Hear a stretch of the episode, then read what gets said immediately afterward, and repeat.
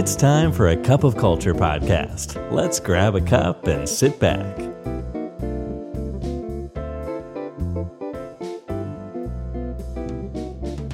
สวัสดีครับ ได้เวลาจิบกาแฟคุยกันเรื่องวัฒนธรรมองค์กรกับ A Cup of Culture แล้วนะครับ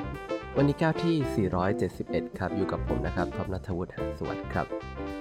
ตั้งแต่ยุคปฏิวัติอุตสาหกรรมจนถึงปัจจุบันเนี่ยครับประสิทธิภาพการทำงานหรือ productivity นะครับก็เป็นเรื่องที่ทุกๆ ธุรกิจเนี่ยให้ความสำคัญมาโดยตลอด แล้วในยุค 5 ปีให้หลังมานี้เราก็มักจะเห็นกระแส productivity ที่เกิดขึ้นจำนวนมากใช่ไหมตั้งแต่มี productivity tool ต่างๆ ผุดขึ้นมาเยอะมากนะครับ พวก Notion Slack Team Zoom อะไรต่างๆนะครับรวมถึงเดี๋ยวนี้ใน YouTube นะครับก็มีวิดีโอที่สอนเกี่ยวกับ productivity มากมายเลยทั้งนั้นอย่างนั้นนะครับ เราก็พบว่ารายงานปีล่าสุดเนี่ยพบว่า 15 ปีให้หลังมานี่ครับ productivity ของโลกเนี่ยเริ่มมาถึงทางตันแล้ว OECD ครับเขารายงานว่าตั้งแต่ปี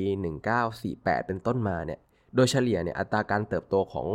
productivity เนี่ยอยู่ที่ปีละ 2.2%ครับ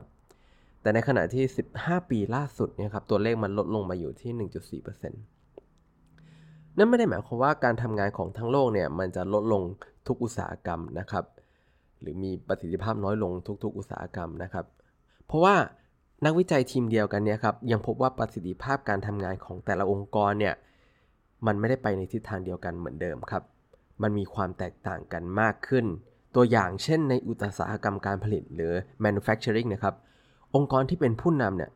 จะทำงานได้มีประสิทธิภาพมากกว่าองค์กรที่รั้งท้ายถึง 5.4 เท่า 5.4 เท่านะครับ นั่นหมายถึงว่า พนักงงานขององค์กรชั้นนำ20 คนเนี่ยทำงานแทนองค์กรอื่นได้ร้อยคนเลยทีเดียว ซึ่งมันไม่ใช่แค่อุตสาหกรรมการผลิตที่เป็นแบบนี้นะครับ แต่นักวิจัยก็ยังพบความแตกต่างในลักษณะเดียวกันนี้ในทุกๆ ภาคส่วนด้วย โดยเฉพาะในธุรกิจบริการครับ หรือเราสามารถพูดได้ว่าความแตกต่างด้านประสิทธิภาพการทำงานระหว่างองค์กรเนี่ย ตอนนี้มันกว้างมากๆครับ แล้วก็แพร่กระจายไปทุกอุตสาหกรรมเลย และที่สำคัญกว่านั้นครับ มันก็ยังคงกว้างขึ้นเรื่อยๆ ครับ ที่น่าสนใจคือความแตกต่างเนี้ยมันไม่ได้เกิดจากการชะลอตัวของธุรกิจที่ลังท้ายนะครับ พวกเขาเนี่ย productive เท่าเดิม แต่มันเกิดจากการพัฒนาอย่างต่อเนื่องขององค์กรชั้นนำมากกว่า นั่นหมายถึงว่าถ้าองค์กรอื่นๆเนี่ยสามารถที่จะเรียนรู้จากองค์กรชั้นนำได้เนี่ย พวกเขาสามารถที่จะประสบความสำเร็จได้มากกว่าเดิมได้อีกมหาศาลเลยนะครับ และสามารถที่จะส่งผลไปยังเศรษฐกิจของโลกโดยรวมได้ด้วย ดังนั้นสิ่งสำคัญของการพัฒนานี้คือการทำความเข้าใจครับว่า องค์กรชั้นนำในงานวิจัยเหล่านี้เขาทำได้ดีกว่าคนที่มีอุตสาหกรรมเดียวกันยังไงครับ ซึ่งนักวิจัยของ m c k เคนซี่เนี่ยครับเขาก็ได้ศึกษาข้อมูลจาก OECD นี่แหละแล้วก็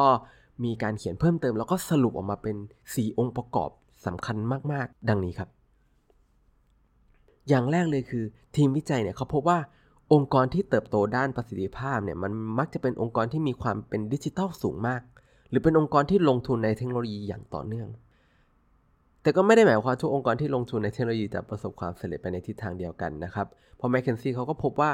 องค์กรส่วนใหญ่เนี่ยมักจะได้ผลตอบแทนที่เกิดจากการลงทุนในเทคโนโลยีเนี่ยไม่ถึง 30%ของที่คาดหวังไว้ครับ สาเหตุมันมักจะเกิดจากการที่องค์กรเหล่านั้นเนี่ยซื้อเทคโนโลยีเข้ามาครับ แต่ว่าเอามาใช้กับแผนงานเดิม ซึ่งไม่มีการปรับเปลี่ยนแผนให้มันต่างจากเดิม ในแบบที่องค์กรชั้นนำเขาทำกัน ในขณะที่องค์กรชั้นนำเนี่ยครับเวลาที่มันมีเทคโนโลยีใหม่ ๆ เข้ามาครับแทนที่พวกเขาจะเอามาปรับใช้กับการทำงานในปัจจุบันให้มันมีประสิทธิภาพยิ่งขึ้นครับเขาเนี่ยจะลื้อแผนกลยุทธ์ใหม่เลยครับปรับโมเดลธุรกิจครับแล้วเอาเทคโนโลยีเข้าไปใช้ เพื่อพาองค์กรไปให้ไกลกว่าเดิม นั่นหมายถึงว่าเขาวางเป้าหมายให้ไกลขึ้นทุกครั้งที่เขารับเทคโนโลยีใหม่เข้ามาครับ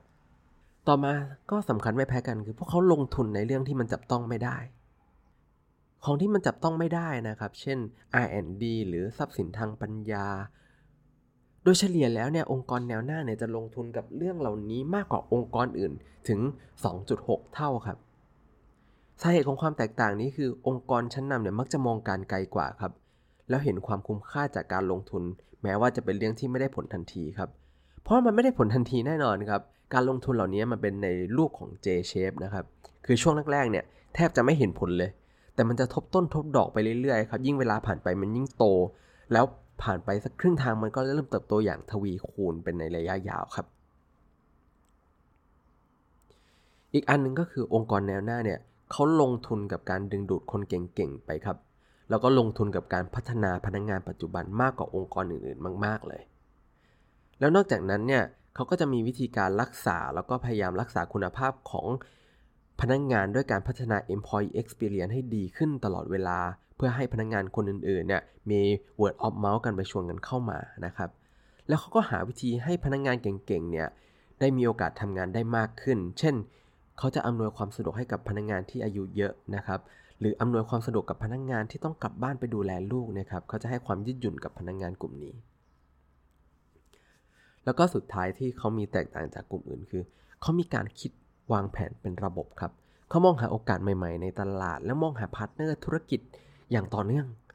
นั่นทำให้พวกเขาเนี่ยมีเครือข่ายที่แข็งแรงครับเป็นแข็งแรงอยู่ทั่วโลก และสามารถที่จะเข้าได้ถึงทุกตลาดเลย แล้วสามารถที่จะติดต่อกลุ่ม talent ได้จากทุกที่ครับ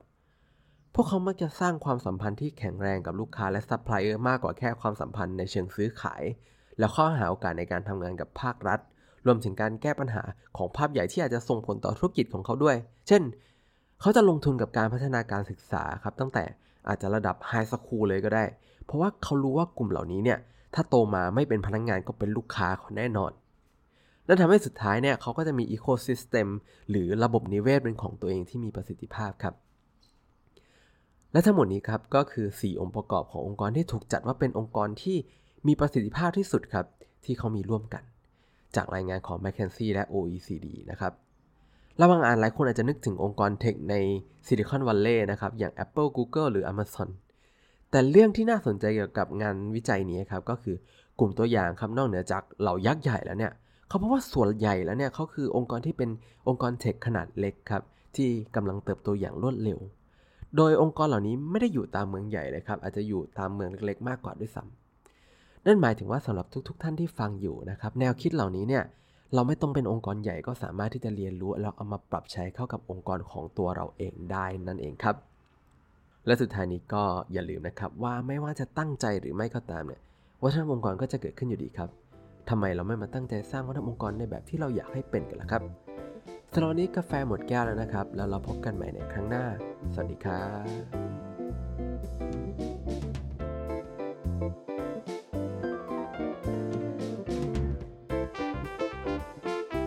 And that's today's Cup of Culture. See you again next time.